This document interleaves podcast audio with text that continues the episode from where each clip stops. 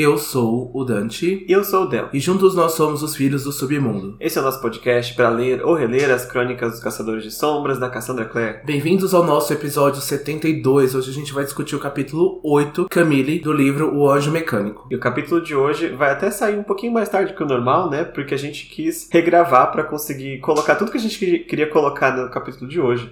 Né? Tem muito, muita lore que a gente vai trazer da Camille e algumas discussões aí bem interessantes sobre o que ela vai trazer nesse episódio. Então a gente resolveu dar uma encorpadinha aí no nosso episódio de hoje. Mas antes de começar, vamos lembrar vocês para seguir a gente nas nossas redes sociais, nosso Instagram, arroba Filhos do Submundo, nosso Twitter, arroba Filhos Submundo, e também nos nossos grupos no Discord e no Facebook os links estão lá na bio do Instagram e também estão na descrição do episódio, pelo Spotify ou pela sua plataforma favorita de podcast. E também não se esqueçam de nos dar avaliações tanto na plataforma de áudio Apple Podcast e também no Spotify, porque a gente sempre pode aparecer nos charts e sempre ser recomendado aí no Spotify e nas outras plataformas para os novos ouvintes. Exatamente. Vamos crescer aí essa comunidade de caçadores ressurgindo aí das cinzas como nunca esteve.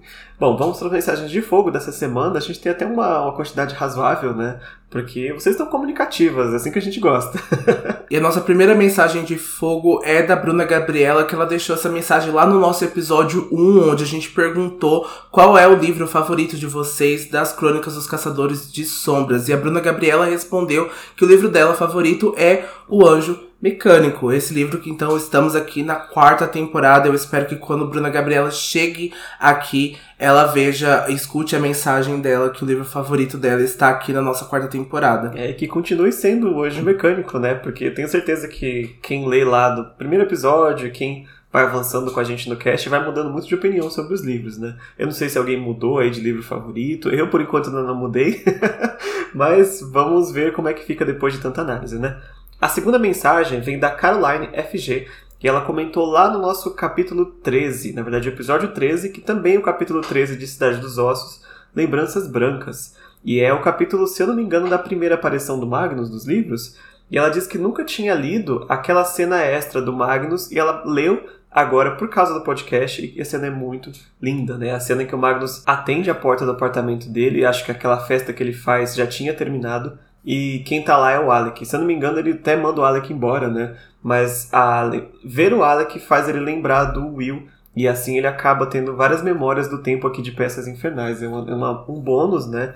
Muito triste, mas muito bonito também. É, até porque o Alec tem características físicas bem parecidas com o Will, né? O mesmo cabelo preto, os olhos azuis, então lembra bastante aí ao Magnus, o Will, né? E essa época que eles passaram juntos aqui em Peças Infernais, a gente ainda não viu essa interação dos dois, né? De Will e Magnus aqui, a gente vai ver em breve, já agora no Anjo Mecânico, mas isso traz recordações aí bem dolorosas pro Magnus e é muito bonito e é muito triste, né? Infelizmente o Magnus tem que passar por essa imortalidade aí, ele tem que ver as pessoas queridas dele, né, os amigos indo embora e ele ficando. Ai, começamos bem já. Lembrando que neste período da história, eu acho que ele não conhece o Will, mas ele já conhece o pai do Will. Né? A gente inclusive vai falar desse conto aqui porque tem a ver com a Camille também. Então, assim, ele já tem passado com o Harold há muito tempo. É, ele fica bem emocionado, né, com o Edmund e com a história dele. Então a gente vai trazer um pouquinho aqui, porque, como o Del mesmo disse, tem a ver com a Camille, mas a gente tá deixando esse episódio para abordar com mais detalhes na nossa temporada especial aí do Apoia-se da Crônicas de Bane, que a gente vai fazer aí até o final do ano. Tá prometido, já está em desenvolvimento.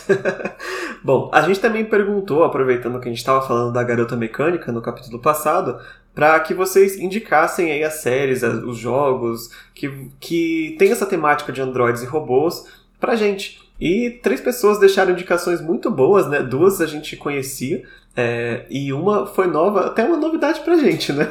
Foi. E a primeira indicação veio do Atlas, que ele indicou um jogo chamado Detroit Became Human. E esse jogo a gente queria muito ter trazido como indicações para vocês no episódio passado, mas a gente achou que não cabia, o episódio também já estava ficando bem grande. E Detroit Became Human, então, é um jogo que tem tanto para console quanto para PC E é um jogo muito, muito, muito incrível, muito bom. Um jogo que tem uma história, uma narrativa incrível, atuações muito boas também, são feitas com atores reais, né? Até o Jesse Williams está lá, esse ator é conhecido pelo Avery, né? De Grey's Anatomy. Acho que ele até saiu numa das temporadas recentes, mas ele é muito conhecido como o Avery de Grey's Anatomy e é um dos nossos jogos favoritos, né, Del? Ah, é muito bom. A história trata dessa questão de o quão humanos a gente pode considerar os androides na sociedade, inclusive em questão de leis, né, em questão de direitos. É bem, bem profundo assim e a história é muito emocionante, é muito difícil, né? É um jogo de escolhas, então cada pessoa chega em um final diferente dependendo das posições que ela toma, tanto políticas quanto emocionais para os personagens. É, assim, é muito bom, super recomendado aí para todo mundo. É um jogo aí com uma mecânica um pouco diferenciada, né? Porque eles têm um termo aqui que a gente chama de Quick Time Event, né? Que você tem que ter um pouco de agilidade ali para poder fazer alguns eventos do jogo. Mas é uma história realmente muito boa mesmo, que vale muito a pena. Não é um jogo nada difícil de se jogar. E eu acredito que ele seja muito proveitoso, principalmente pelo final, que eu acho que até hoje eu me lembro do final dele e o quão emocionante foi pra gente. A gente teve um ótimo final, mas a gente acabou tendo aí alguma parte que emocionou a mais a gente. A gente não vai falar, não vai dar muitos detalhes ali, porque por conta de spoiler e para não estragar as experiências aí de vocês e para quem tá interessado em jogar o game. Vamos jogar. E falando em finais, a segunda recomendação tá totalmente nesse assunto, né? O Marcos Bernardo indicou o filme Ex Machina, e é o filme que tem a Alicia Vikander, né? Agora ela fez o Tomb Raider no cinema, o Oscar Isaac, que todo mundo já está conhecido, né, do Star Wars, do Duna, e o Domhnall Gleeson, que fez Black Mirror e também está no Star Wars. E é um filme também sobre uma androide, né? E é só o que eu posso falar sem estragar o filme, porque é um filme que, tipo, de suspense, né? Então você vai tendo informações reveladas ali durante o decorrer do filme. E tem um final, assim, muito chocante. Fica aí essa recomendação. Procure o mínimo possível sobre o filme quem não assistiu. E quem assistiu, fala pra gente aí o que achou, né? Tanto do Ex Machina quanto do Detroit Become Human. É verdade. Não procurem no Google, que tem muito plot twist. E não estrague a experiência de vocês, porque é um filme incrível mesmo. E a nossa terceira e última indicação dessa semana veio do nosso ouvinte Vizinho Azul, que lá no Instagram ele indicou uma fanfiction lá no Wattpad chamada Computer Boy, que vai acompanhar aí dois membros, né, da banda do grupo de K-pop do BTS, que é o Jimin e o Jianku, que um deles é um robô, né? O Jimin é um robô, um androide e o Jianku é um humano e os dois vão ter uma relação aí, eu acredito que vão se apaixonar durante essa fanfiction, né? Então também vai trazer essa questão sobre os sentimentos, se androides podem ou não se apaixonar, se eles têm uma consciência, se eles têm alguma espécie de alma. E foi bem interessante, eu não conheço tanto BTS assim, eu conheço algumas músicas esporádicas, mas eu não conheço tanto a banda assim, assim, tanto os membros, né, como um todo. Eu só sei que é uma das bandas mais famosas aí de, de K-pop, né, uma das maiores bandas de todos os tempos. E eu fiquei bem interessado para ver também como que vai ser essa relação ali entre os dois, porque os fãs pegam bastante esse chip aí pro coração, né, levam ele aí até para fora da banda, né, não sei se existe alguma coisa, eu acredito que não, mas aí os fãs levam essa interação dos dois para algo mais romântico e algo mais próximo. Eu fiquei interessado interessado assim em ler depois. Fica aí pros fãs de BTS, o Spotify denuncia o que vocês escutam pra gente. Os fãs de BTS têm aí uma recomendação de fanfiction. Eu não vou julgar, eu não acompanho o BTS, mas eu sou fã de Battlestar Galactica, assim, então romance entre robô e humano para mim já tá aqui no coração. Não tenho problemas nenhum. Mensagens dadas? Bora pros sussurros dessa semana também, porque tem algumas coisinhas aí sobre o Swordcatcher e o Corrente de Espinhos, né? Isso. A primeira, então, é que a Cassie, via Twitter, confirmou que no momento tem novas cartas das flores sendo produzidas. A gente já tinha falado isso na semana passada, a gente já tinha até visto aí uma arte da Cordilha, né, com uma lâmina serafim, a gente não podia falar muito, mas essa semana de fato a gente viu essas artes com as flores, a gente vê então a Cordilha e o Alastar Casters, e a gente também vê uma arte muito fofa, muito bonitinha do Oscar Wilde, que é o cachorro do Matthew, que aparece lá em As Últimas Horas. É, agora, se até o cachorro do Matthew tem arte das flores, eu acho que não tem desculpa para qualquer personagem ter arte, né? Quem tá em falta aí realmente é má vontade, viu, Cassandra Clare? viu, Cassandra Jean? Então faça essas linguagem das flores, né, para esses personagens, porque o Oscar eu acho que foi até especial ele ter ganhado, porque ele é o primeiro cachorro que a gente vê aí nas crônicas dos Caçadores de Sombras, né? A gente só tinha visto, visto gatos, né? Até porque a Cassandra é uma cat lover, né? Ela tem dois gatinhos, mas a gente não tinha visto nenhum cachorro ainda. E o Oscar é um Golden Retriever, né? Então é um cachorro muito inteligente e ele faz bastante aparições aí durante os livros que são muito fofas. E ele é muito inteligente. É verdade. e sobre Swordcatcher, assim, sem spoiler nenhum, a Cassandra só confirmou que os personagens dela nesse livro têm mais ou menos 20 anos, ou seja, são todos adultos. Porque alguém tinha perguntado né, se ela ia subir a idade deles para poder é, tratar dos temas que ela queria para um livro para maiores de 18, né? E sim, de fato, todos, a maioria dos personagens, segundo ela, são adultos acima de 20 anos. Não é surpreendente, né? É, o que eu gostei bastante, né? Porque a gente vê que as Crônicas dos Caçadores de Sombras é mais ou menos aí para 14 anos acima, eu não sei quanto que tá aqui no Brasil, e que a Cassandra se prende muito por conta disso, né? Eu acredito que ela já coloque coisas ali que já são aí mais adultas, principalmente na parte da violência, mas a gente fica pensando nas cenas românticas que a Cassandra quase que deixa aí implícito, né, algumas coisas, que ela também tem um jeito de diferente de narrar as cenas românticas e acho que agora ela vai ter uma liberdade maior para poder fazer esse romance adulto, né, como ela já tava esperando e como ela anunciou pra gente no começo. É verdade, especialmente com seus personagens maiores de idade, né? Porque senão fica até esquisito ela tratar de cenas desse porte, né? Então fica aí, são somente esses sussurros que a gente tem essa semana. Obrigado quem mandou mensagens de fogo aí, a gente continua suas mensagens de fogo para manter a gente atualizado sobre como vocês estão é, acompanhando o nosso trabalho. Bom, então sussurros dados, mensagens lidas, vamos para a sinopse do capítulo de hoje. Vamos lá. Camille chega ao instituto disposta a entregar os segredos de Alexei de Quincy, em troca de conhecer a garota que se transforma e de sua participação em um plano perigoso. Jem e Will questionam os motivos da vampira e recebem um pedaço de sua história. Essa precisa se confrontar de vez sobre sua nova realidade vivendo em meio ao mundo das sombras. E como de costume, vamos começar então pelo poema do capítulo de hoje, que não fala especificamente de uma cena, né? Mas fala especificamente de um personagem, com certeza. Com certeza. Esse poema foi escrito pelo Algernon Charles Swinburne, e ele era um cara particularmente polêmico ali na era vitoriana, né, por tratar de temas como sadomasoquismo, homossexualidade, e muitas vezes ele fazia escárnios, né, dos preceitos sociais e religiosos da época. E ele era um cara assim bem estranho mesmo, então assim, essas polêmicas dele não vinham pro bem. Ele era um cara bem babaca mesmo. E o próprio Dolores é um poema que esse autor se declara para essa Dolores que é então a Senhora das Dores, que para alguns intérpretes representa o sagrado feminino como um todo, até mesmo como a própria Maria, né, mãe de Jesus, aí nas religiões católicas e afins. E esse poema é retratado de uma forma bem sombria e bem crua sobre como que se trata uma mulher e como que esse amor declarado desse autor para todo então o feminino é estranho e sombrio. É bem esquisito, mas aqui no contexto do livro ele pode ser uma descrição bem parecida do que nós temos da Camille, né? Então, porque o poema diz assim: Frutos caem, o amor morre e o tempo passa. Tu és alimentada com fôlego eterno, e ainda viva após uma infinita mudança, e renovada após os beijos da morte. De abatimentos reacendeu e recuperou-se, de prazeres inférteis e impuros, coisas monstruosas e infrutíferas, uma lívida e venenosa rainha. Algernon Charles Swinburne Dolores. Olha, eu queria saber quem foi que deu um pé na bunda do Algernon para ele fazer um poema tão triste assim. Mas é, acho que diz muito sobre a Camille, né? Sobre essa questão de receber o fôlego eterno e de ser renovado após beijos de morte. Essa questão dos prazeres impuros, não porque a Camille seja de alguma forma assim impura, mas nesse capítulo fala de um romance proibido que ela tem.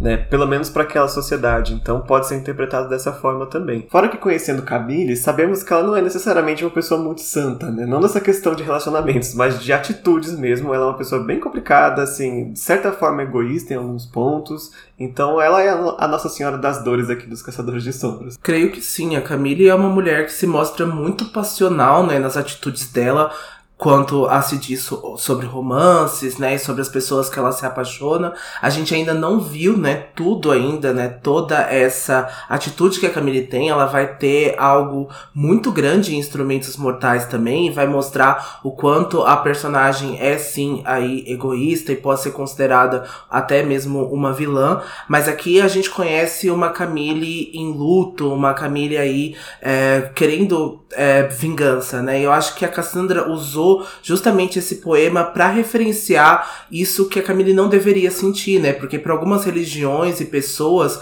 vampiros são algo profano e até para algumas pessoas eles estão em completa danação, como a gente vai ver aqui, que vai ser discutido isso, né? E a Camille vai aí falar só porque ela tá em um outro estágio de vida, não quer dizer que ela não possa se sentir dessa forma e que ela não pode se apaixonar e que ela não possa querer viver tanto quanto as outras pessoas. Ah, com certeza certeza ela pode. Ela só não pode é, ferir as outras pessoas em nome dessa vontade dela, né? Bom, vamos começar então. E ele começa com a Tessa correndo em disparada, né? Saindo da sala de jantar do instituto para encontrar a Camille logo, ela não quer nem saber de esperar. Tanto que a Charlotte, Will e o Jen tem que vir correndo atrás dela para tentar alcançar. E eles estão atravessando um corredor bem comprido que leva até o santuário do instituto. E a Charlotte vai explicar que aquela é a única parte do instituto, fora o próprio santuário, que é construída fora de território sagrado, justamente para que esses membros do submundo que não podem pisar em solo sagrado, como os vampiros e mais alguns outros aí particulares, possam é, ser abrigados no instituto ou ter algum tipo de reunião ou qualquer outra forma, né? No caso são as pessoas amaldiçoadas aí que não podem pisar em terreno abençoado. É, no, no santuário eles também abrigam os submundanos que possam estar ameaçados por demônios ou outros membros do submundo, né? Então há muitas proteções nessas portas, né? E não se pode sair ou entrar sem uma estela ou uma chave. Então é quase aí que uma prisão, né? Uma espécie de uma prisão, mas não com esse sentido. E a Tessa vai se questionar se ser vampiro é uma espécie de maldição. E aí a Charlotte entende que eles têm algum tipo de doença demoníaca, que a gente já tinha falado sobre isso nos episódios onde eu acredito que o Simon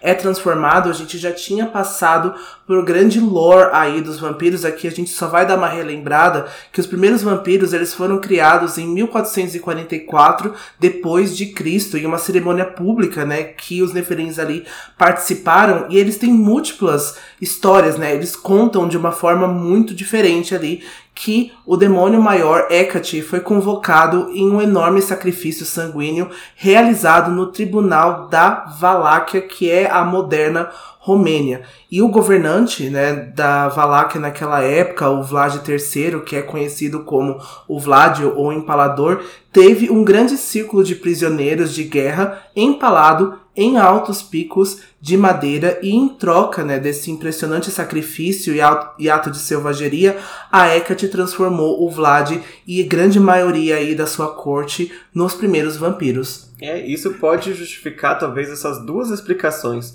sobre os vampiros, né? Tanto de ser uma doença demoníaca que se, se recebe né, através da mordida, quanto por ter tido uma origem tão profana, né, com tanto sangue, de ter sido amaldiçoada pelas divindades, né, pelos anjos, para que eles não pisem mais em terreno sagrado, né? Fica aí essa eterna dúvida, né? Se a doença causa também a maldição ou se existe uma maldição ou não. Eu acredito que há sim, né? Porque uma doença simplesmente não impediria é, as pessoas de entrarem no instituto, até porque Feiticeiros também têm sangue de demônio, nem por isso eles são impedidos de entrar. Né? A gente já viu alguns dentro de institutos. Então fica aí essa, essa, essa dúvida que a Tessa tem, a gente tem até hoje, né? Não há uma certeza assim de ter visto uma cena que algum vampiro tenha sido amaldiçoado, né, ou a própria Hecate tenha sido amaldiçoada e todos os filhos dela não poderem mais entrar né, em igrejas. É, até porque a Hecate, né, em outras religiões também, assim como, como a Wicca e religiões pagãs, tratam a Hecate como a grande divindade, né? A grande mãe, aí o sagrado feminino aqui que a gente tem, como por exemplo Maria, Hecate é muito vista comum assim dentro dessas interpretações, né? E a gente vê até que não é só o solo sagrado, mas também que alguns objetos que são sagrados, como por exemplo água benta e cruz, crucifixos, e a gente vê que alguns vampiros, né, como Rafael, por exemplo, colocam uma cruz ali, mas ele tá em um eterno sofrimento de segurar aquela cruz. Ele não consegue, por exemplo, falar o nome de Deus. O Simon também, quando é transformado em vampiros, tem grandes problemas assim para exercer, né, a religião dele, que é o judaísmo. Ele também não consegue falar, e a gente lembra daquela cena tenebrosa lá em Cidade de Vidro, onde o inquisidor coloca né, é, símbolos né, judaicos dentro da prisão dele e o Simon sofre ali dentro da religião dele. Né? Então é algo bem pesado e foi bem difícil para o Simon, mas fica aqui essa explicação para a gente ver como que esses vampiros são retratados aí como profanos e que estão em danação. Né? É, e fica aí a, a observação mais pessoal minha, que eu acho que a Cassandra ela tem muita pesquisa, né, quando ela vai trazer essas criaturas, mas eu acho que na parte de Hecate ela escorregou bastante, né? Porque mesmo quando você vê a Hecate que a gente tem aqui no nosso mundo, não tem nada a ver com vampiro, né? Nada a ver com essa nada, zero. A Hecate tá mais realmente como o Dante falou, para Maria, para Gaia, para Mãe Natureza. Eu veria totalmente de uma entidade das fadas do que um demônio que cria vampiros, né? Eu achei bem bem nada a ver, mas dentro daqui da mitologia católica, por exemplo, a Hecate pode ser considerado assim um demônio por, justamente por ser uma deusa pagã, né? E aí tinha vários deuses pagão, pagãos como acho que o próprio Baal também, que foi considerado demônio pela pela mitologia cristã, né? E acho que Hecate acabou caindo no pacote aqui da, da Cassandra, mas não tem nada a ver com vampiro mesmo. E um outro adendo, né, que a Tessa tá fazendo essas perguntas aqui, porque temos que lembrar que na época que nós estamos aqui, não havia sido lançado ainda o livro Drácula. Então, não, ah, essa lore que a gente conhece, ah, a Água Benta, ah, o Caixão, que foi escrito inclusive como uma recontagem aí do Vlad Empalador, que é um, um personagem real, a Tessa não tem, né? Inclusive, quando sair esse livro aí, vai ter uma caçada a vampiros enorme aqui no mundo das sombras. Inclusive, vai exigir a mudança dos acordos, né? De tão grave, a gente já até falou sobre isso. Mas é isso justificando por que a Tessa não sabe muito bem assim sobre a maldição dos vampiros ainda, mesmo é, como mundano, né? Na, na lore dos mundanos. Isso porque a gente volta então pro capítulo e é explicado que a maioria das doenças demoníacas não afetam os humanos, então não são transmissíveis para os humanos. Mas em alguns casos, como o vampirismo e a licantropia, eles podem ser sim infectados através de mordidas ou arranhões. Então o Will vai fazer uma nova referência à varíola demoníaca, que vai deixar a Charlotte doida e vai falar que varíola demoníaca não existe. A gente vai confirmar ou não se isso existe daqui a pouco, mas aqui a Tessa vai refletir que mesmo sendo portadores de doença, os vampiros não podem pisar em solo sagrado e ela vai questionar se isso significa que eles são condenados. E aí o Jen entra na conversa e ele vai explicar que depende das crenças de cada um e se acredita na danação eterna ou não. Ele também vai contar que ele próprio acredita em bem e mal e que a alma é eterna, mas ele não acredita no quesito do inferno, por exemplo, e nem nessa forma de ameaçar as pessoas para torná-las boas. Sim, tem sempre essa, esse conflito né, dos caçadores de sombras, porque é, alguns de fato não acreditam em inferno, mas a gente tem reinos demoníacos que seriam o inferno, né? E alguns acreditam na alma eterna e tal, e depois de ver que tem fantasmas, tem todo esse tipo de coisa. Então é algo que é quase uma, uma mitologia cristã, mas não é, né? Ou uma forma como eles interpretam é um pouco diferente. E de fato, assim, apesar dele dizer que depende da crença, né? Se a pessoa acredita ou não que ela está condenada ao inferno, a, o fato que ela não pode pisar em solo sagrado já algo existe. Né? Não sei se a alma deles vai para o inferno ou não, eu acredito que não, porque se a gente entender que lá é um reino demoníaco, lá vão os demônios, né? Então as almas ficam. Mas ainda estamos aí para ver fantasmas de vampiros ou de lobisomens na lore pra gente ver se a alma deles de fato subiu, desceu ou ficou, né? É verdade.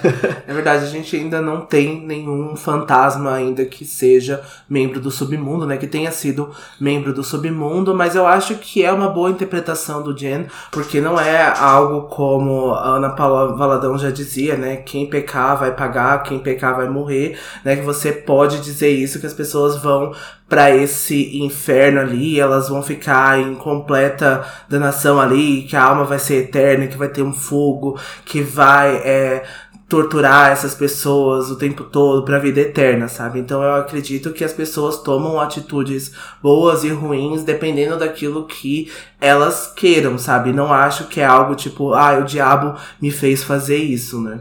Mas o diabo vai fazer muita gente fazer muita coisa nesses livros, hein? Fica aí um mini spoiler aí para séries que vêm adiante. E ainda falando de fé, a Tessa vai perguntar quais as crenças do Will também, né? E ele vai só repetir o que ele já tinha dito, né? Ele só acredita que nós somos pó, sombras e nada mais. É até a frase que tá escrita na porta do instituto e que vai voltar ainda durante essa série, né, a ser discutida essa questão. Mas a Charlotte, diplomática como é, vai dizer que independente do que eles acreditam, não é para ninguém falar para Lady Belcourt que ela tá condenada, nem fazer qualquer sugestão desse tipo, pelo amor de, de Raziel, né? ela especifica-se assim, olhando para Will, dizendo que ele, ela vai pôr ele para fora do santuário se ele não for educado, vai dizer pro Jem para ele ser educado como ele sempre é, e vai dizer pra Tessa não ter medo da mulher que ela vai encontrar ali quando ela abrir aquela porta. Difícil. muito difícil pra Tessa não ter medo e o Will não ser mal educado, né?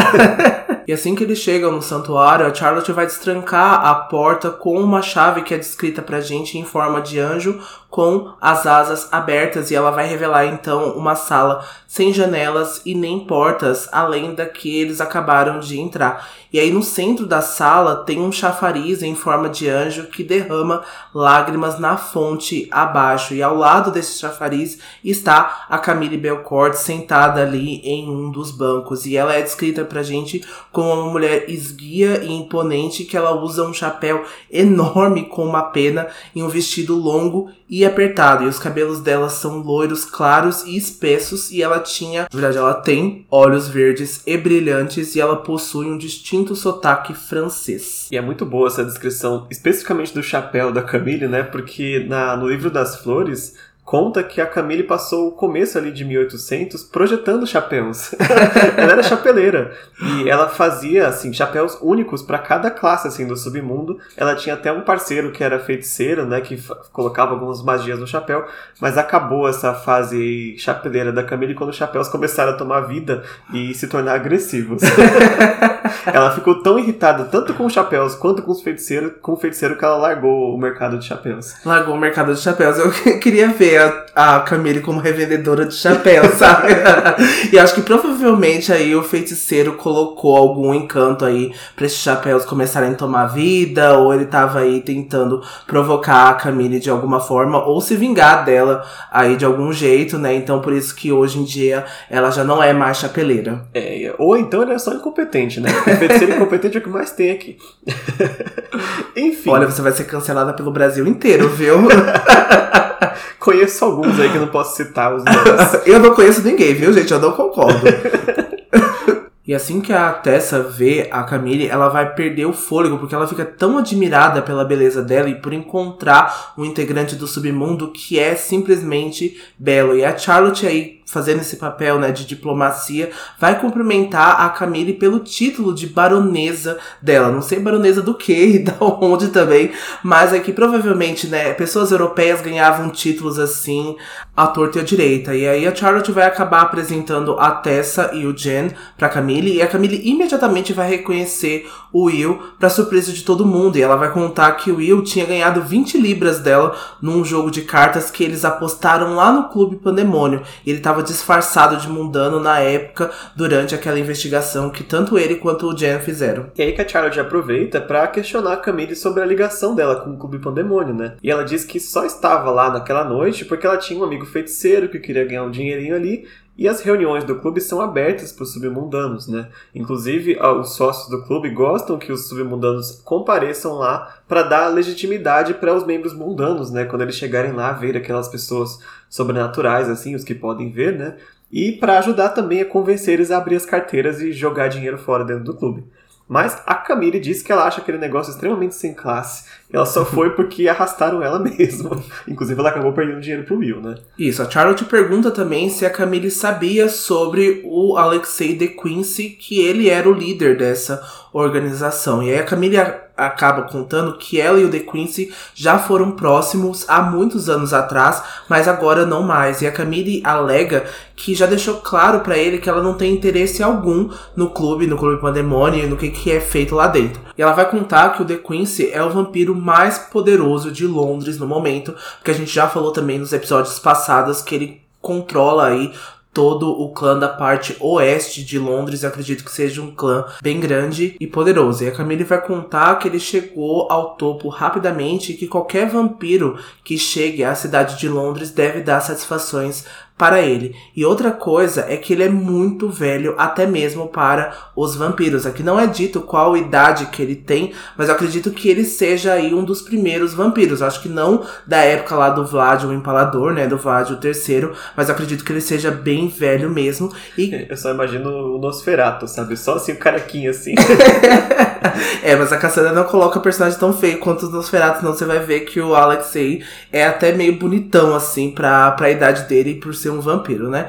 E aí, e que ele, a Camille vai contar que ele viveu a maior parte da sua vida antes da assinatura dos acordos e, portanto, detesta viver sobre a nova lei dos caçadores de sombras, né? E ela tá aqui fazendo então a referência aos acordos, né? E que o Alexei aí não gosta de dar declarações, né? Não gosta de viver aí sobre esse jugo da lei e todo o submundo. É, ele viveu no mundo sem lei há sabe lá quantos séculos, né?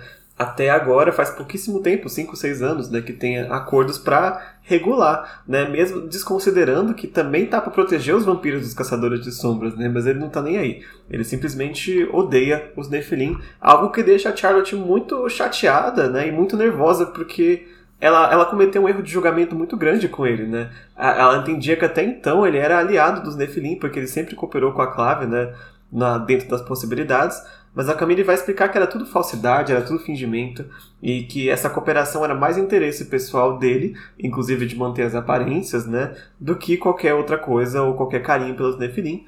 Mas na verdade ele ficaria feliz de ver todos os Nefilins no fundo do mar, sem problema nenhum. A Charlotte então vai perguntar se a Camille viu as Irmãs Sombrias, ou se ela sabe algo do envolvimento das Irmãs Sombrias ou de criaturas mecânicas no Clube Pandemônio. E a Camille já faz uma cara de nojo, assim, só da, da menção né, das irmãs porque ela sabia que elas estavam lá, né, atendiam os membros do clube, mas que elas tinham algo assim. Eram as pessoas que eram procuradas pelos mundanos que tinham interesses menos aceitáveis, nas palavras da Camille, como quem buscava drogas demoníacas ou prostitutas do submundo. Então, assim, aquele ramo mais, né, mais complicado do Clube Pandemônio, inclusive levou muita gente à morte, né? Sim, até porque a Camille mostra esse nojinho de chamar as duas de demônios, né? Mas a gente sabe que era um demônio Dolon e uma feiticeira, mas pra Camille não tem distinção, ela odeia as Irmãs Sombrias e tudo que elas fazem. Sobre os autômatos, a Camille não sabia nada a respeito. Aliás, quando ela foi procurada pela Charlotte, ela não tinha intenção nenhuma de compartilhar qualquer informação com ela, porque ela estava com risco de trair o vampiro mais poderoso de Londres, mas ela acaba mudando de ideia com a possibilidade de encontrar a Tessa, né? E essa menina que tem essa habilidade de se transformar. E a Camille diz que enxerga nela a semelhança com o seu irmão Nathaniel. E ela conta que ela tinha visto ele algumas vezes nas reuniões do clube. Ele tinha a aparência de um mundano enfeitiçado e provavelmente deve ter perdido tudo o que tinha no jogo. E ela não tá nada surpresa, pois esse é o conceito, né, conhecido esse método das irmãs sombrias, que elas são conhecidas por pegar mundanos em dívidas e depois elas cobram eles de formas chocantes e abusivas. E o mais importante para Camille é que ela o viu vivo há algum tempo atrás. É, confirmou que o Nate tá vivo, né, pelo menos recentemente. E continua um mistério, né, se ele foi trabalhar pro The Quincy ou ele tá em dívida com as Irmãs Sombrias, o que aconteceu com o Nate mesmo, não sabemos até breve, né? Mas a Camille vai voltar ao assunto pro The Quincy, né? Ela vai revelar que ele costuma dar festas frequentes na própria casa dele, que fica em Carlton Square, há pelo menos um ano. E nessas festas há tortura e a morte de, de mundanos e ele joga os corpos deles no Tamisa, e basicamente o que ele faz ali é puramente por esporte e por diversão. Os caçadores do instituto ficam espantados né, com essa informação que havia esse tipo de, de crime praticamente debaixo do nariz deles há quase um ano, né? E eles nunca, nunca souberam. E a Camille diz que o The Quincy faz isso tanto para debochar da lei, debochar na cara do Defelin, para provar que ele pode e também porque ele gosta desse tipo de matança.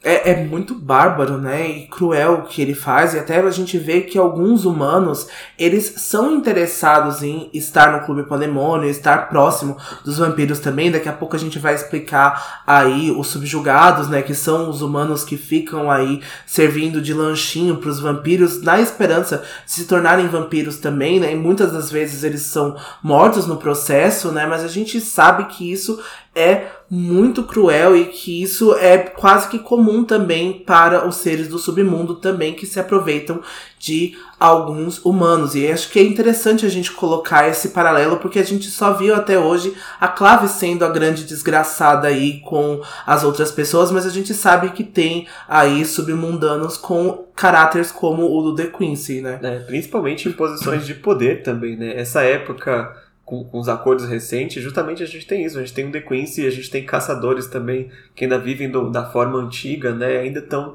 em muito conflito, porque é uma coisa muito recente. Então ainda tem muito, muito tempo, muitos anos para que talvez se encontre uma paz, né, entre esses, esses seres. É, e todo mundo vai ficar chocado que a Camila demorou só um ano aí para falar, então quantos humanos, né, morreram por conta disso. E ela vai falar que ela demorou para revelar essas informações porque provavelmente o The Quincy teria matado ela por entregar os segredos dele. Ela vai lembrar a Charlotte que, devido aos novos acordos, os caçadores de sombras não poderiam simplesmente entrar na casa dele, né, na casa do The Quincy, com acusações sem nenhuma prova e muito muito menos sem alguém que o visse ferindo os humanos. E o The Quincy jamais permitiria que um caçador de sombras frequentasse as suas festinhas, né? Então isso é algo que o The Quincy, sabendo que se talvez caçadores de sombras iriam para lá, ele não faria nada suspeito e eles não teriam a prova concreta e eles teriam que ter tipo uma espécie de mandato, né, para ir lá na casa do The Quincy, porque ele poderia, né, recorrer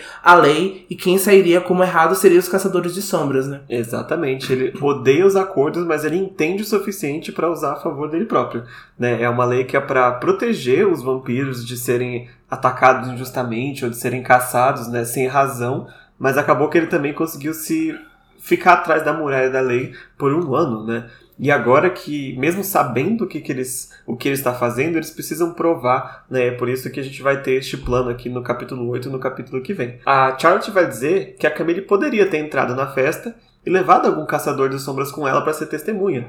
Mas é óbvio que a, a Camille não ia arriscar a própria pele desse jeito, principalmente para salvar um monte de mundanos assim de graça, né? Ela diz que para eles que ela não prejudicaria em nada se os Nefilim parassem de acreditar que quem não vive como eles é não merece viver, ou seja, por que, que eu tenho que arriscar a minha vida, não temer pela minha vida, ou no caso a vida vampírica dela, né? Por que eu tenho que né, me sacrificar em prol de vocês? Porque vocês se sacrificam por aí, vocês morrem toda noite. Eu sou obrigado a fazer isso também? Não sou.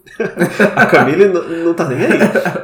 Inclusive tem uma fala dela muito boa no, no Crônicas de Bane, que eu até tenho esse quote lá no nosso Instagram, num post da Camille, que ela também dá uma comida de rabo no, no da época sobre essa questão. E nisso, o Jem, que estava quietinho né, até agora, vai fazer uma pergunta que ninguém perguntou ainda.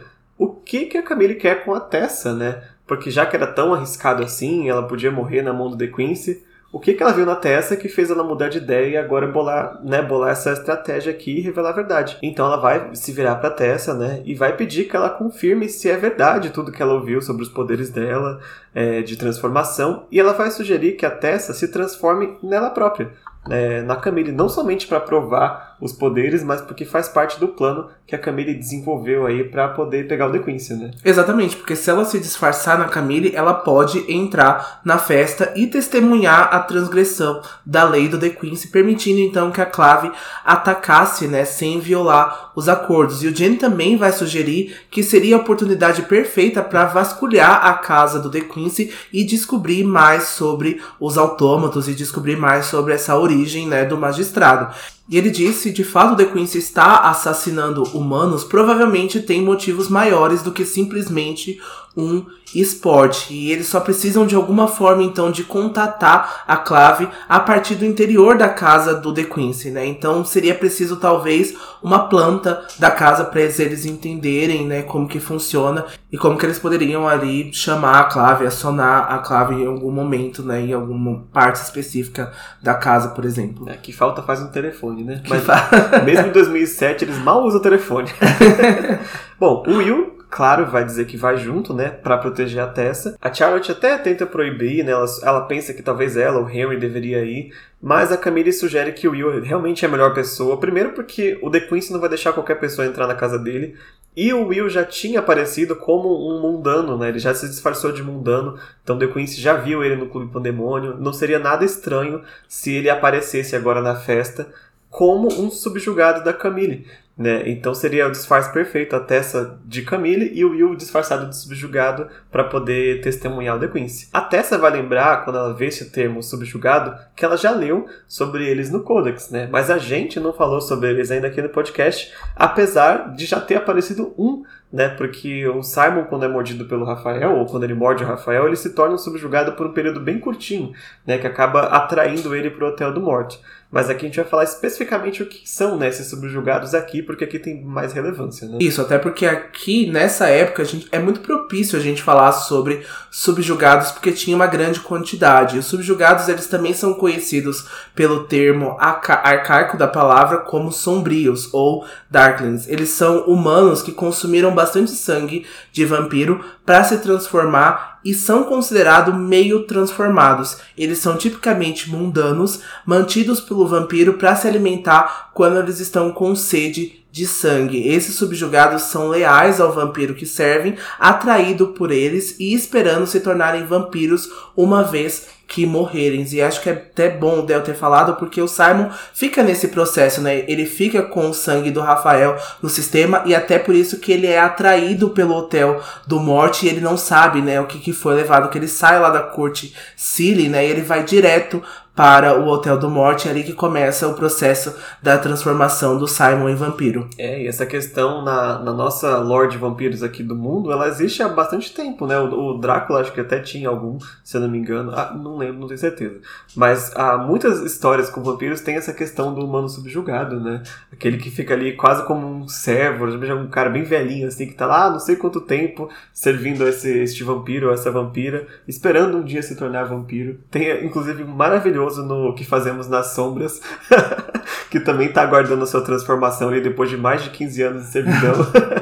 Eu lembro também que tem em Vampire Academy também. Eles também têm alguns subjugados lá, porque em Vampire Academy, eu não sei se aqui também é assim na Cassandra, que a mordida do vampiro libera uma espécie de endorfina, né? Libera uma espécie de sensação muito boa ali, né, pro cérebro e pro corpo daquela pessoa. É, eu e... acho que tem mesmo, porque, se eu não me engano, o Jace sente quando o Simon morde ele lá no navio. É verdade, né? é. né? E o Jace até quase fica tentado a dar o sangue de novo, é. né? Tipo, não querendo, mas tendo essa espécie de prazer, né? É verdade. E por que, que não tem é, tanta relevância no futuro? É porque, na verdade, em 1962, nos sétimos acordos, foi proibido pela lei da clave que se criassem novos subjugados. Então ainda vai ter muito subjugado aqui neste período, em As Últimas Horas.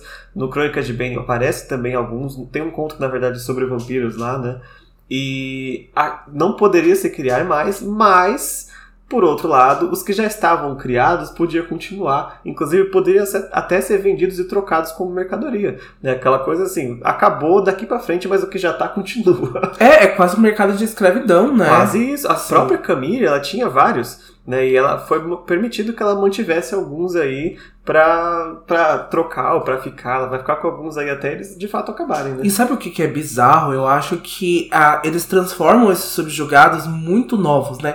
São mundanos aí, muito jovens ali na idade aí do Will, entre 17 e 18 anos de idade, e que eles são muito bonitos, né? São considerados muito bonitos. Então é uma espécie de troféu mesmo, né? Que eles mostram para as pessoas ali, o, acho que quanto mais subjugados eles têm, mais é medido que ele é um vampiro foda, sabe? Então é um sistema nojento, sabe? De subjugação ali de humanos, né? E transformação. Não é só para a alimentação. Exato. Né? Tem É- uma questão cultural de vampiro também. É. né? É justamente isso que o Will vai falar agora no capítulo, né? E é exatamente por isso que o Will é a pessoa que mais convence como um subjugado, né? Porque ele é bonito e tal. Então, totalmente convenceria que a Camille pegou ele é, pra servidão, né? Se o The Quincy questionasse qualquer coisa. Ninguém acreditar que a Charlotte ou o próprio Henry estão subjugados ali da Camille. E o Jem até se oferece, mas por causa da aparência física dele, é, fica difícil, né? De passar tranquilamente como subjugado. É, até porque depois, quando a Camille vai embora do instituto, ela quase diz que o Jenny parecia já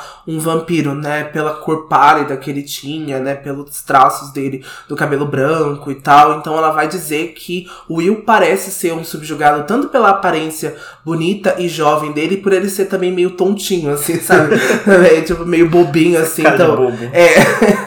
então ela vai dizer que ele aparenta ser um subjugado por isso, né? Pelas características físicas. E assim que esse plano começa a tomar forma, eles perguntam então quando o próximo evento acontecerá. E a Camille diz que vai ser na- no próximo sábado. E a Charlotte ainda tem muitas dúvidas quanto a esse plano. Ela vai ter então que comunicar o enclave antes de concordar, além da própria Tessa ainda não ter aceitado. E quando a Charlotte diz que ela vai ter que comunicar o enclave, a gente vai ver isso no próximo capítulo, porque a gente vai ter a primeira aparição do Benedict Lightwood. Uhum. E é assim, uma desgraça pra gente. E também vai vir também o Gabriel Lightwood também pro próximo capítulo. Ele também vai servir aí uma espécie de antagonista, né? Não um antagonista assim no sentido de vilão, mas ele vai aí protagonizar aí ah, desavenças com todo mundo, né? Vários conflitos com o Will Herondale. É. e até só contando, né, que alguém deve saber alguma coisa sobre o Nate. Isso se o próprio Nate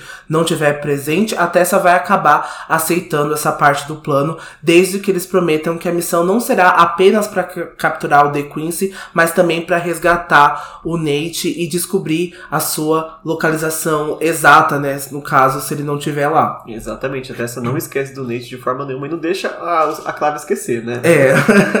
Bom, agora eles começam a se questionar, já que a Tessa aceitou, se ela consegue se transformar num, num integrante do submundo, né? Porque até então ela só tinha se transformado em mundanos e mundanas. Então ela pede um objeto pessoal para Camille e a Camille vai entregar o colar de rubi que ela vinha carregando no pescoço, né? Esse colar tem uma história, a gente vai contar ainda hoje, porque no final do capítulo a Camille vai contar um pouco da história dela e a gente volta a falar desse colar.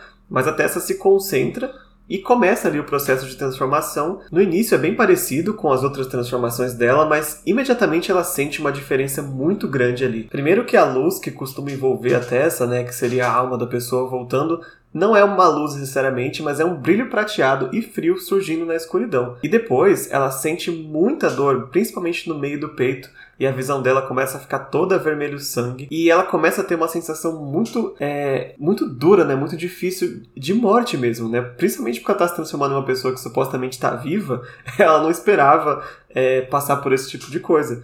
E ela tenta até se libertar daquilo, quase que cancelar a transformação, mas ela não consegue. Quando ela desperta de novo, ela tá ali no santuário, mas ela tá sentindo um enorme vazio dentro de si, como se estivesse faltando alguma coisa nela. É, a Tessa vai acabar se vendo no espelho ela vê que então está transformada na Camille com os cabelos soltos e o corpo mal cabendo, né? No corpete que a Tessa já estava usando anteriormente, né? Porque ela tá com os vestidos que a Charlotte deu pra ela, né? E a Tessa vai se lembrar, apavorada, que os vampiros não têm batimentos ou respiração, e era isso que ela estava sentindo como um vazio no peito agora. E quando ela vai tentar respirar, ela vai sentir dor como se o corpo não quisesse ou precisasse disso, né? Então acho que os vampiros até mantêm essa respiração se eles não estão disfarçados para manter aquela normalidade, né? Assim como os Kullens mantêm essa respiração e, por exemplo, o piscar dos olhos para estar entre os humanos, acho que os vampiros aqui também fazem isso. E ela então se apavora, né, com o coração parado e ela é reconfortada pelo Jen, que não parece nada atordoado com a nova aparência dela. Ele vai dizer para ela que apesar de ela estar diferente, ele tem certeza que ela ainda é Tessa Gray pelo simples fato dela ter conseguido exclamar meu Deus e a alma dela ainda é a mesma, porque se ela tivesse se transformado em uma vampira, ela não conseguiria aí falar, meu Deus, e não conseguiria ter essa mesma é, alma, né, que o James se refere. É, logo de novo, reforçando a teoria que a alma está condenada, né? Bom, quando a Tessa se acalma, a Camille diz que ela vai ter que treinar melhor os gestos e movimentos dela, porque quando a Tessa acordou, ela se jogou assim numa cadeira e a Camille falou que nunca ia cair numa cadeira desse jeito. Coitada da Tessa. Mas ainda assim ela vai elogiar a qualidade da transformação da Tessa, né? Tá muito boa, assim, 10-10. e quem quer que tenha treinado a Tessa, treinou ela muito bem. E isso faz com que a Tessa se pergunte, pela primeira vez, na verdade, é se todo esse treinamento, toda aquela tortura que ela passou com as Irmãs Sombrias, no fim, no resultado, não acabou fazendo um favor para ela. É algo que mais tarde nesse capítulo ela vai acabar é, conversando com a Charlotte sobre isso, né? Se as coisas que ela passou é, as coisas que ela passou como estão refletidas agora, né, no presente dela. Bom, enfim, a Tessa vai se libertar da forma da Camille, né, muito aliviada por conseguir respirar e o coração bater de novo. Enquanto isso, o Jem não tinha soltado a mão dela ali até que ela pudesse voltar à, à forma normal dela. Ai, meu chip, gente, meu coração. A Camila então vai exigir o seu colar de rubi de volta e quando o Jen vai pegar para devolver para ela, a Tessa vai conseguir ler a inscrição do pingente e vai dizer Amor Verus no Quan Moritur, que na tradução aí literal fica o amor verdadeiro nunca morre. Que brega, né? Muito brega. Eu não imaginaria que a Camila usaria um colar com, com essa inscrição, sabe? Como se fosse uma menina de 15 anos. Mas enfim, não julgo. Então, sem saber o porquê, a Tessa se vê olhando para o Will e o Will olha de volta para ela, porque ele também conseguiu ler a inscrição no colar. Não sabemos o porquê, né? Não sabemos. e a Camille diz também que, melhor do que qualquer mapa ou esquema da mansão, ela oferecerá a ajuda de Magnus Bane, o feiticeiro, aí o alto feiticeiro aí de Nova York, né? Nessa época não o alto feiticeiro, mas a gente tem então aqui a primeira menção ao Magnus, uma das primeiras menções. Eu acho que ele já foi mencionado antes, mas a gente já estava sentindo falta do Magnus, que ele é um personagem confirmado que aparece aqui nessa trilogia. E aí ele conhece o lugar tão bem quanto a Camille, mas assim como a Camille, eles não frequentam as festas em que os assassinatos ocorrem ou que ocorreram. E além do mais, sendo o amante né, da Camille, ninguém desconfiará de ver a Tessa transformada ao lado dele. Tá aí uma informação chocante para quem viu o livro a primeira vez, né? Que não só ele estava aqui, como ele já era amante da Camille. É. a gente chega aqui, na verdade, eles têm um passado já razoavelmente longo, né? E um futuro bem mais complicado aí pela frente. Sim, é, então, isso que a gente acho que as pessoas até às vezes esquecem, né? Mas o Magnus é assumidamente pansexual. É verdade, a gente se acostuma tanto a ver ele com Alec, né? Mas no próprio Crônica de Benny tem muitos muitos dos casos que ele já teve aí durante a, esses 100 anos que a gente vai ter no livro. Não, 200 anos que a gente vai ter no livro. Enfim, todo mundo lá no instituto fica chocado quando ela fala, ah, ele é meu amante. Porque é uma coisa que não era comum de se falar, né? Fulano é meu amante. Desse jeito. Só o Will que fica de boa, assim, mas a Charlotte fica chocada, até essa chocada. e a Camila então se levanta, né? Diz que pede para que alguém conduza ela para a saída, porque já tá tarde. Ela também precisa se alimentar. Então o Will e o Jen são os escolhidos para conduzir a Camille para fora do instituto. Mas antes de sair, ela se vira para Tessa e diz que se ela for bem sucedida nessa missão, mesmo que ela não encontre o Nate, ela promete que a Tessa não vai se arrepender de ter ido. A Charlotte e a Tessa ficam assim, sem entender o que ela quis dizer com isso, né? Mas ela solta essas palavras e vai embora, assim, misteriosa. Vampira e misteriosa, também não entendi o que ela quis dizer, não. Você não vai se arrepender. é, de fato, assim, acho que a Tessa não vai se arrepender por causa do resultado que a gente vai ter, né? Quando ela for para lá. Mas o que a Camille tinha, né, planejado, vai ficar aí para os próximos capítulos apenas. E essa questão do Magnus, a gente vai já contar, porque a Camille vai contar para os meninos, né? Um pedacinho da história dela. E o que ela não falar, a gente vai completar aqui. Isso, e como o Del mesmo disse, né, o Will e o Jen vão conduzir a Camille para fora do instituto. E de todas as coisas vampíricas, né, que poderiam incomodar o Will na Camille, ele se sentia particularmente perturbado com o cheiro da Camille. Ou melhor, a falta de cheiro, porque ela não tem cheiro de nada. Ele e o Jen né, vão conduzir a Camille pelos corredores não consagrados do instituto até a saída. E além de ser uma cortesia que o Will e o Jen estão fazendo, é também a escolta necessária para que esses convidados aí não entrassem acidentalmente aí numa porta errada e pisassem em solo sagrado ou até mesmo soubesse aí das instalações do instituto, alguma forma de segurança também. Exatamente. Mas a Camille é uma vampira, né? Ela tem um ouvido muito bom, então ela vai ouvir o Will falando assim: "Nossa, ela não tem cheiro, né?" e a Camille, eu estou ouvindo vocês, tá? Ela confirma assim: nós não temos cheiros, isso faz a gente ser melhores predadores. Né? Não bastasse isso, mas ela não falou, tem também, eles são extremamente silenciosos né? e muito rápidos. Então, assim, é. Chegou, morreu, né? Eu fico me perguntando se eles passassem, tipo assim, um perfume, se ficaria o cheiro neles, assim, se eles passassem, tipo, um óleo corporal, alguma coisa assim, se ficaria esse cheiro neles ou se, de alguma forma absorveria, ou sei lá, não, não, não colocaria o cheiro neles? Ótima pergunta. Eu, eu, acho que sim, eu acho que ficaria. Talvez, vamos, vamos ficar com essa dúvida.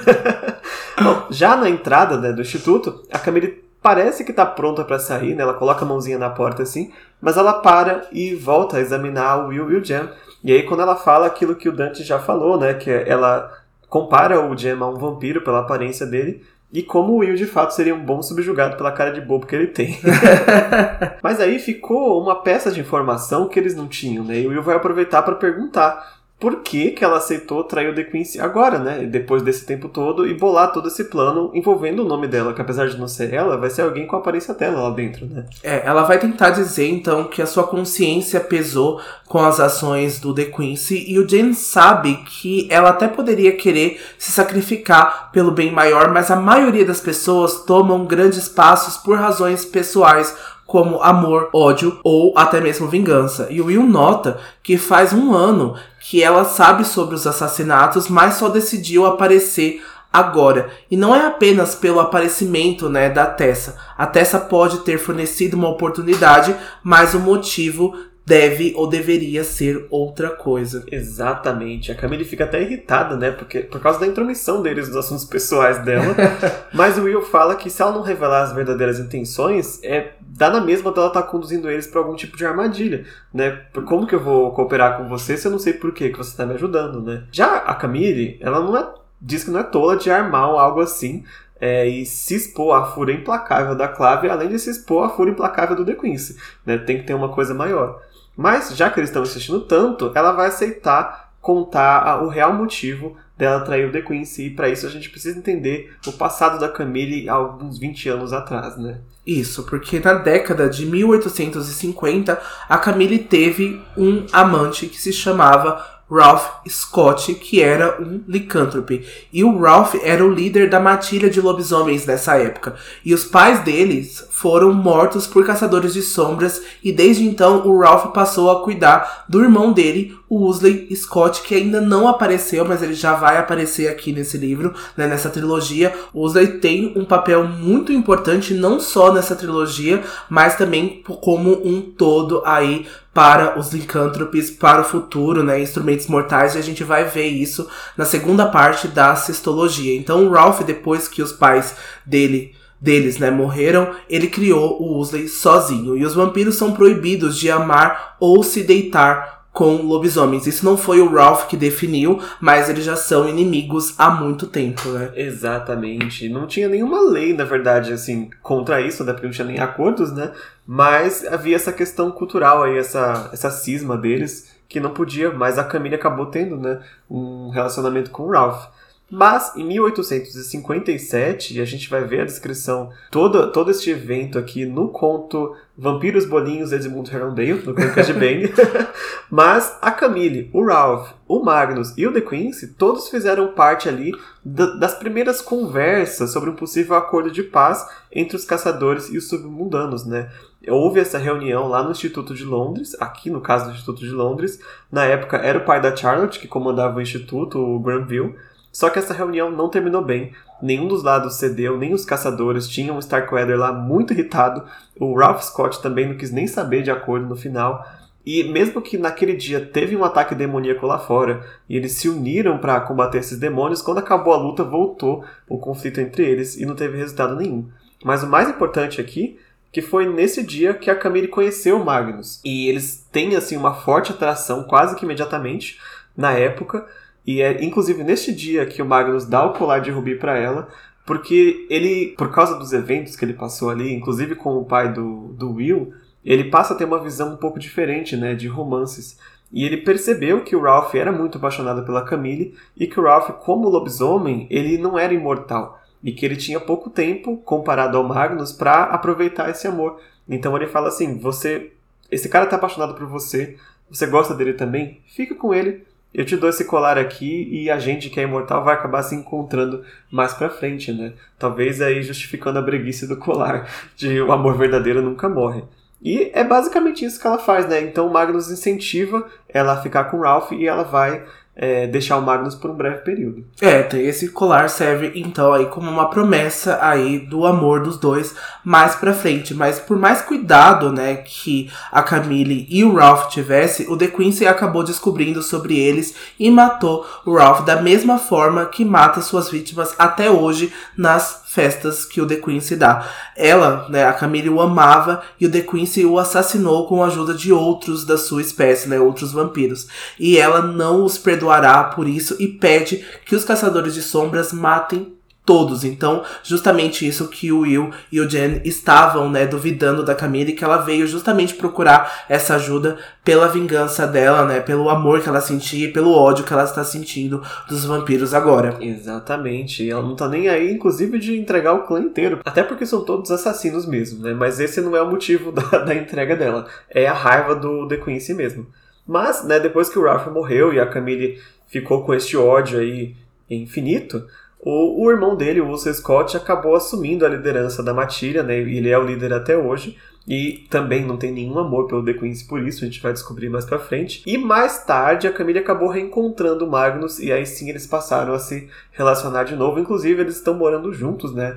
Dividindo um lugarzinho aqui em Londres. Mas fica aí, este, esta parte aí da, do conto a gente vai contar melhor no nosso episódio especial do Crônicas de Bane sobre vampiros, bolinhos e Edmund Herondale, toda essa questão da reunião e o, a, o papel que o Edmund Herondale teve nessa história também. Mas com relação a Camille, esse era o mais importante para saber. Isso, até porque o Edmund desistiu de ser um caçador de sombras, né, pela mãe do Will, né, então eles entraram em grande desgraça, a gente já falou isso, né, acho que até a própria Jessamine comenta isso com a Tessa quando elas estão no parque, mas a gente vai abordar mais na nossa temporada especial lá no Apoia-se. E agora a gente entra na última cena desse capítulo, né, a Tessa, um tempo mais tarde, ela foi pro quarto dela, e de novo ela adormeceu com o Codex no colo, né, e o último trecho que ela leu, que está descrito no livro, é justamente um, um pedacinho sobre a assinatura dos primeiros acordos, né? E assim como o Del tinha dito nos parágrafos anteriores sobre essa primeira reunião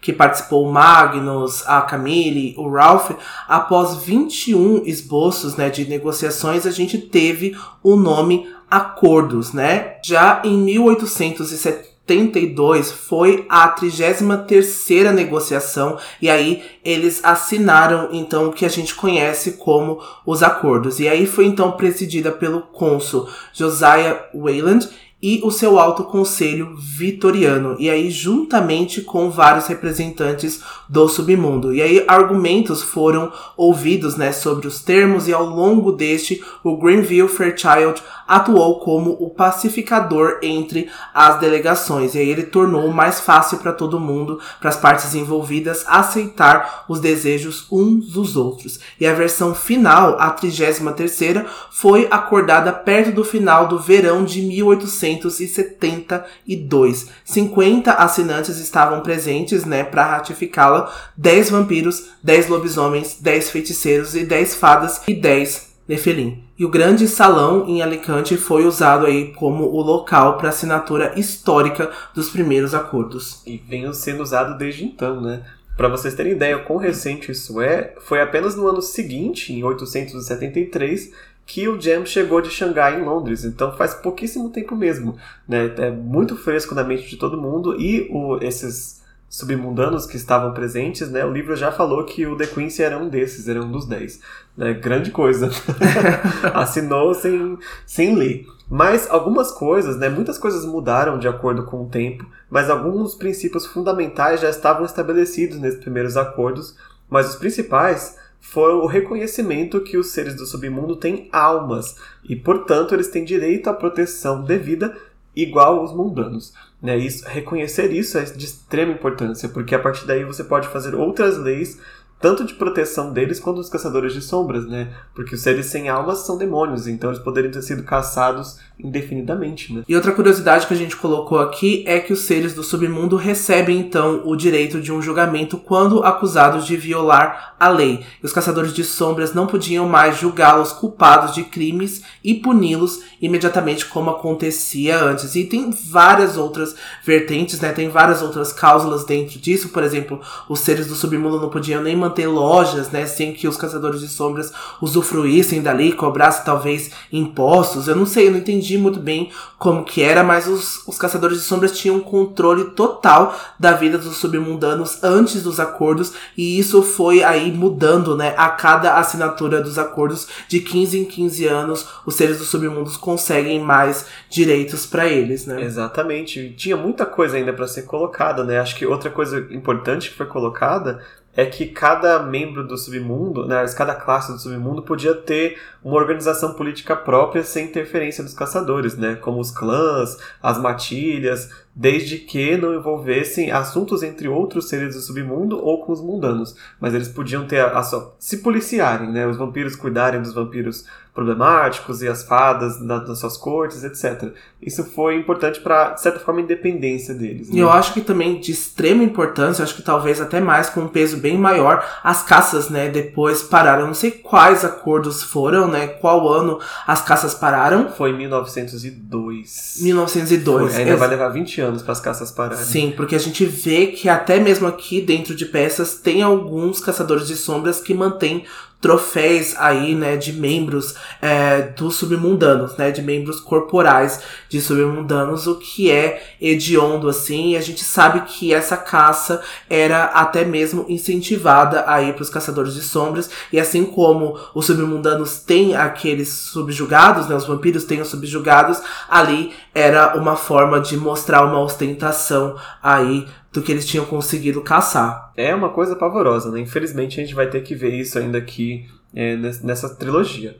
Mas enfim, a Tessa dormiu sonhando com leis e com artigos, mas ela desperta assim, assustada, porque a Charlotte, até de forma bem comum para ela, entra no quarto assim sem bater, sem nada. a Charlotte está muito abalada porque ela quer conversar com a Tessa sobre algo que ela não tinha contado para ela ainda, né? Primeiro ela vai devolver o anjo da, que a Tessa tinha emprestado para o Henry. O Henry deu uma examinada ali, desentupiu um pouco o mecanismo, até espera que esteja batendo um pouco mais forte, mas ele não descobriu nada assim de diferente na, no colarzinho da Tessa, né? Só pro alívio dela, ela só recebe de volta o anjo. Isso feito, ela começa a contar o último pedacinho da informação que ela tinha escondido da Tessa. Isso, porque na verdade ela foi até lá para contar para Tessa o resto das informações que o Mortimer tinha dado para ela naquela reunião que eles tiveram lá alguns capítulos passados. E a verdade é que o Nate já sabia sobre o clube Pandemônio antes que o Mortimer lhe contasse e pode ser que ele tenha descoberto através do pai da Tessa, porque se a gente lembrar, o Mortimer tinha dito que o pai da Tessa tinha sido empregado do Mortimer na época que eles ainda moravam em Londres e depois eles se mudaram para Nova York, mas o Mortimer vai contar que talvez o Nate soubesse disso pelo próprio pai. A Tessa vai ficar bastante atordoada com isso porque ela se lembra que ela tinha 3 anos e o Nate tinha 6 quando os seus pais morreram em um acidente aí de carruagem. E a Charlotte percebe que o Nate era muito jovem para que o pai lhe contasse segredos desse tipo, mas não descarta a possibilidade, né? Mas também é algo aí que não bate, né, com a idade. Se o Nate tinha 6 anos, como que ele já sabia sobre um clube do pandemônio, né, e do que que ele fazia ali, o que que era submundo? O menino mal sabia ler e escrever, sabe? Como que ele já tinha essas informações e desde então ele ficou com aquilo na cabeça e assim que ele se mudou para Londres, ele já foi justamente procurar o, o Mortimer e já foi né, ser o empregado depois do magistrado. É realmente muito estranho, né? Só se o pai da Tessa não tinha problema de contar a historinha de Ninar com o Clube Pandemônio. Mas fica essa informação para depois, quando a gente encontrar o Nate. Já a Tessa, ela tá num momento conflitante porque é difícil para ela aceitar que já tinha elementos sobrenaturais da vida dela antes dela ir para Londres. Né? Ela foi criada de forma completamente normal pela tia Harriet, né? A tia Harriet é a irmã da mãe dela, e se tivesse alguma coisa do tipo, a tia talvez teria contado para ela. Já a Charlotte diz que as pessoas guardam segredos, né? Mesmo das pessoas que elas amam. E a história como um todo, do Nate, do magistrado, faz sentido, né? Já ter isso vindo do passado, do pai da Tessa e tudo. E eles não sabem por que, que a Tessa tem os poderes que ela tem, mas se algum dos pais delas tivesse qualquer conexão com o submundo, é uma forma de explicar por que, ela tem essa magia agora, né? Mas pra Tessa, a dificuldade dela é justamente essa de, poxa, eu achava que eu estava em paz lá em Nova York, né? Tanto que ela espera encontrar o Nate de novo para ficar em paz de novo e voltar essa normalidade, né? Sim, porque até ela pensa, né? Se o pai dela foi sócio do Clube Pandemônio, poderia ser então como o The Quincy acabou descobrindo sobre a existência dela. E a Tessa está muito abalada, convencendo a si mesma que tudo que aconteceu com ela até chegar em Londres era a sua vida real. E o que acontece agora era apenas um pesadelo. E ela acreditou por um tempo que se encontrasse o Nate, ela poderia despertar e voltar à vida que ela levava antigamente. Mas agora ela não consegue deixar de se perguntar se sua vida anterior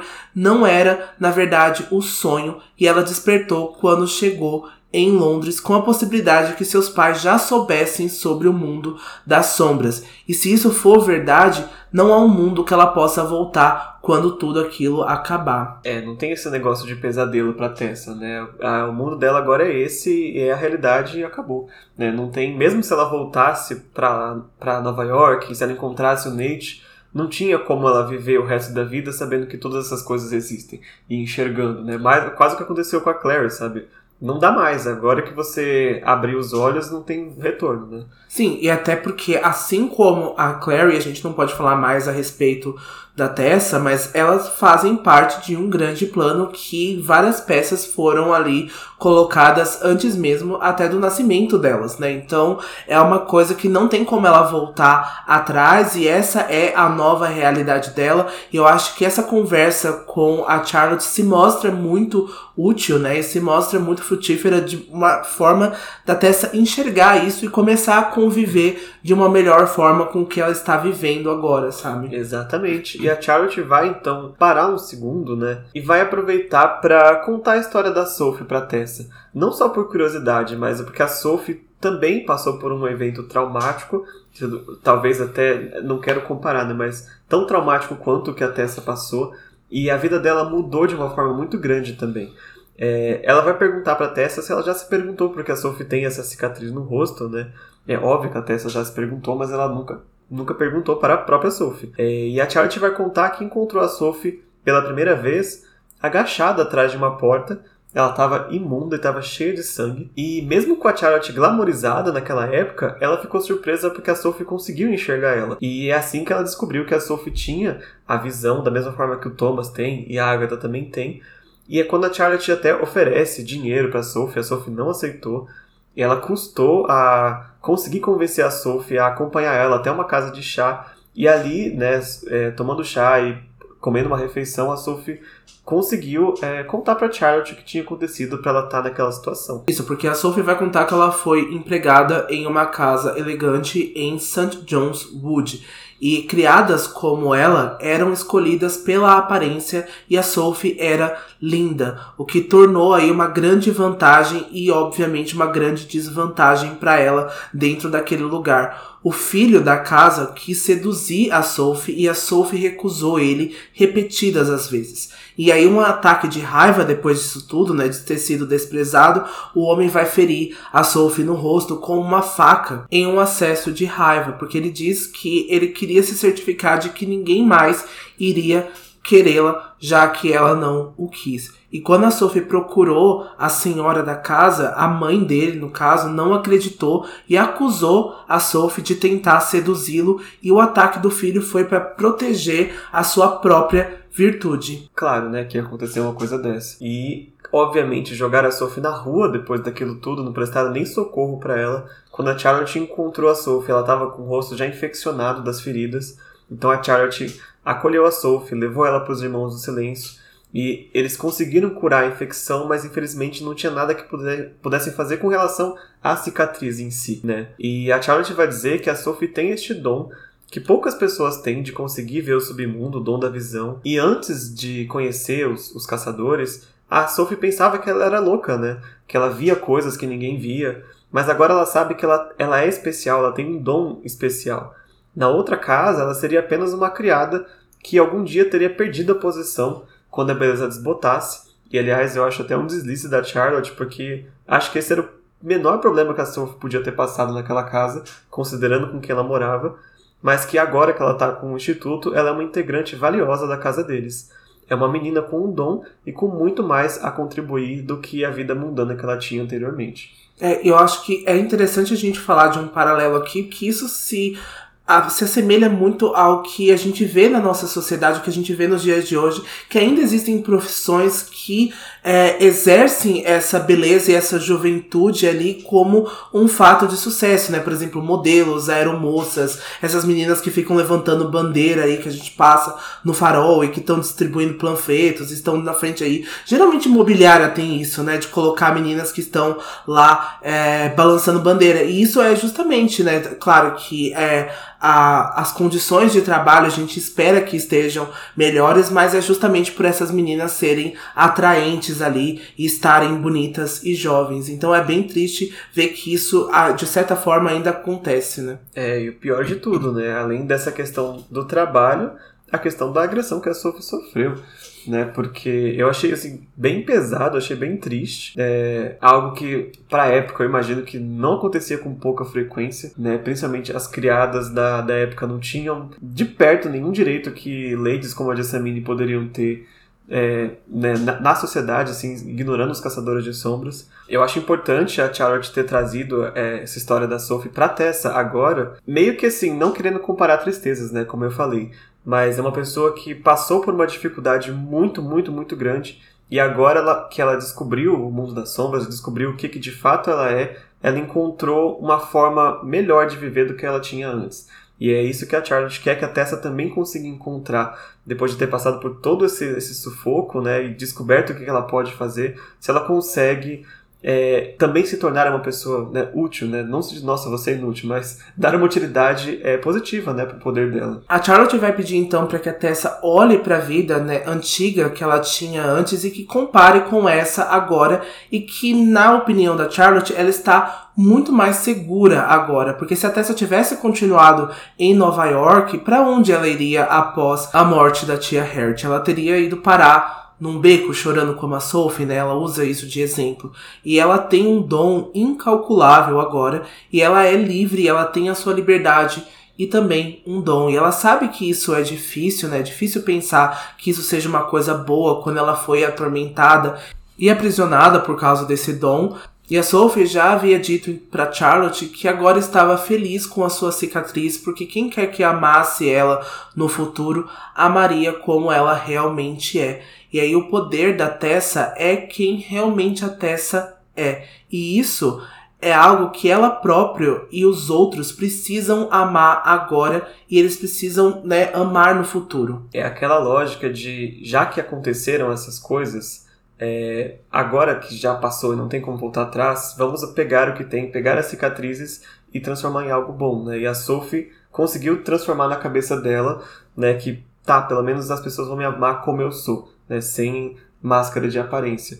E a Tessa é a mesma coisa, já que aconteceu tudo isso e agora eu me transformo, eu sou do submundo, eu sou um monstro, eu não sei o que eu sou, as pessoas que me amam vão me amar como uma submundana. Né? Eu acho que essa, essa é a lição que a Charlotte queria passar pra Tessa agora. Isso, isso, acho que isso já fica evidente aí, pelo menos nesse amor romântico que tanto Will e Jen estão demonstrando para ela.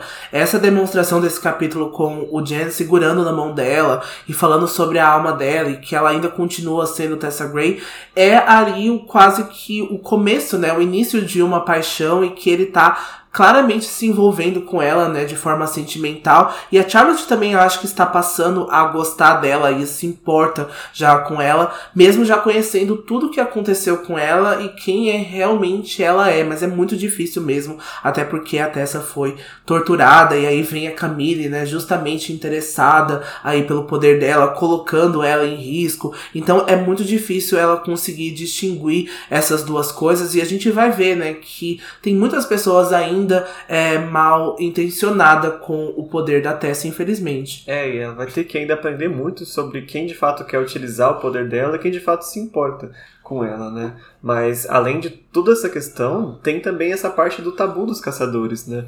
Porque, além de tudo, o Will e o James são caçadores de sombras e a Tessa é uma submundana, né? Que nem sabe que espécie de submundana ela é. Então, se até o relacionamento lobisomem-vampiro já era complicado, e até em instrumentos o relacionamento de um caçador e um feiticeiro é complicado, imagine nessa época, né? Para eles assumirem qualquer coisa num futuro que vem aí. E ouvindo essa história, a Tessa vai dizer que percebe então que a vida anterior dela em Nova York era o verdadeiro sonho. Então que a Charlotte vai tocar ela de uma forma para reconfortar, mas o livro descreve que a Tessa não tinha percebido quanto ela estava sentindo falta de um toque meio maternal, né, desde que ela perdeu a tia Harriet. E quase a Charlotte mãe da Tessa, sabe? Fazendo o papel que uma mãe faria aqui, né? E a Charlotte vai dizer para ela que sim, aquele era um sonho, mas agora era a hora dela acordar. E assim termina o capítulo de hoje. É, termina com uma grande reflexão para Tessa, que ela acho que ela realmente vai ter que pensar a respeito disso, porque talvez a vida dela era um sonho mais ignorante, né, no sentido da palavra, do que ela não conhecia, do que ela era e do que, que tinha aí planejado para ela, e nem de fato ela conhecia as pessoas próximas a ela, né, e agora ela vai precisar de novo desses discernimentos, né, e responsabilidade para distinguir aí o que é verdadeiro e o que não é. É verdade. E aqui fica meu elogio para Cassandra de novo, porque a Tessa passa por algo semelhante ao que a Clary passou, né, de descobrir o mundo mágico, mas aqui a gente tem muitas, muitas reflexões da Tessa, né? De o que, que isso de fato impacta na, na sua filosofia de vida, né? O que você acreditava passou a ser completamente diferente ou completamente oposto. E a Clary também passa por alguns questionamentos desse, mas a Tessa aqui já no capítulo 8 já perguntou-se tantas coisas, né? Se ela era de verdade quem ela era, se o corpo dela é dela, se o passado dela era sonho ou não. Acho que foi muito, muito bem colocado em tão pouco tempo, né? O quanto amadureceu a escrita da Cassandra já nesse começo aqui. É, e são duas personalidades totalmente diferentes, mas aqui eu acredito que a Tessa tem aí uma maturidade muito maior para aceitar que isso de fato aconteceu com ela e que não teria nada que pudesse mudar do que a Clary tentando culpar a tudo e a todos e culpar a mãe, culpar a coisa. Tudo bem que a Jocelyn aí, Jocelyn fez aí umas coisas bem ruins com a Clary, com a infância dela, mas a res... tem culpa mesmo. mas a Clary tem uma resposta aí mais adversa, né, do que estava acontecendo e a, não é prático, né, em muitas vezes e até mesmo dentro da história a gente vê que não é uma narrativa prática de se acompanhar, assim, então não é tão interessante. Eu acho que isso torna a Tessa aí mais querida e uma personagem mais interessante da gente discutir. É verdade, apesar de eu não julgar a reação da Claire, né? Totalmente compreendo você ficar confusa, você ficar irritada, você ficar. da personalidade dela, né? Nossa, tipo... se, eu, se eu tivesse a idade da Claire, eu ia fazer um show. eu ia fazer um show. Eu sair batendo na porta do Instituto de Nova York assim: encontrem a minha mãe. Sim. Né? Mas é isso, a gente espera que vocês tenham gostado da, da discussão desse capítulo de hoje, que ficou um pouquinho mais recheado. Até pede desculpa pela demora, né? Porque a gente quis fazer realmente um capítulo como ele deveria ser, né? E a gente espera vocês na semana que vem para a discussão do capítulo 9, O Enclave, que tem mais política entrando aí na nossa história. Tem, tem política, tem Benedict e tem Gabriel. Não sei se isso é bom, mas acompanhe a gente na semana que vem. Não se esqueçam de seguir a gente nas nossas redes sociais. Nosso Instagram é arroba filhos do submundo, Twitter, arroba filhos underline submundo, grupo no Facebook, servidor no Discord, com o link na bio do Instagram e em todas as descrições dos episódios. Exatamente. Não esqueçam de deixar as mensagens de fogo pra gente saber o que vocês estão achando aí das nossas discussões semanais. E também não se esqueçam de avaliar o nosso podcast, tanto na Apple Podcast quanto no Spotify, que é muito importante e ajuda totalmente a saúde do nosso projeto. Exatamente. A gente se vê semana que vem. E até lá, não se esqueçam. Todas, as histórias são verdadeiras. Tchau. Tchau.